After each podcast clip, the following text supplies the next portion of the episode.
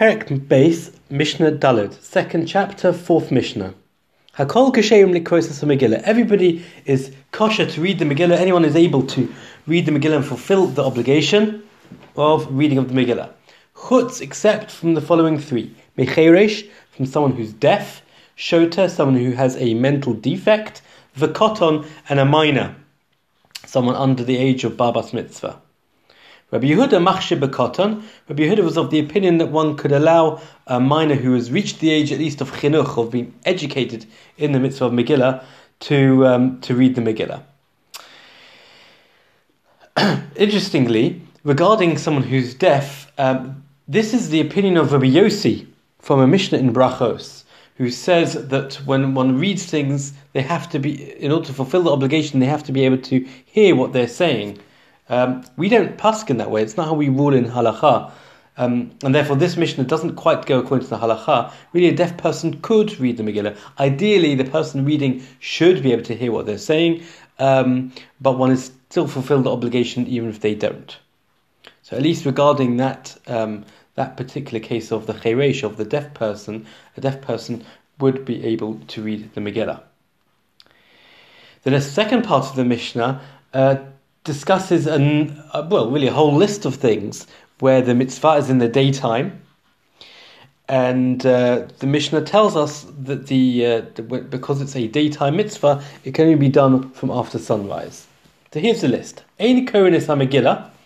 One does not read the Megillah, and now you have to realize that there is a mitzvah of Megillah both at night time and at date in the daytime afterwards. Here we're referring to the mitzvah of Kriyat Megillah, the reading of Megillah at daytime. So in Kodesh Megillah, we do not read the Megillah. Velo malin, we don't perform a Brit Milah, a, a circumcision. Velo tovlin, velo mazlin, mazin. And uh, when somebody is ritually impure, uh, where their purification process uh, was supposed to be done by day, uh, they neither dipped in a mikveh nor were they sprinkled with the water of the um, with the ash of the red heifer.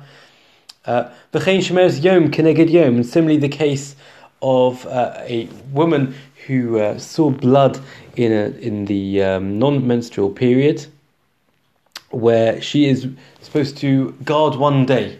Um, so she uh, checks the next uh, the next morning, and uh, as long as she's no longer bleeding, she can uh, go into the mikveh.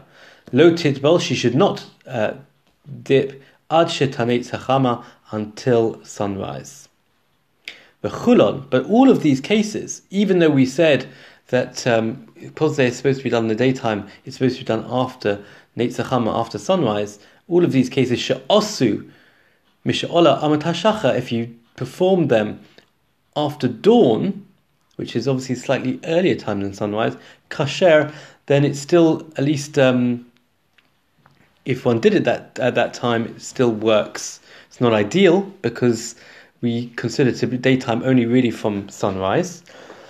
But since from dawn there's already a safek, there's a doubt that possibly it could be day, therefore, if one did by mistake do it from those times, um, it does work. That's it.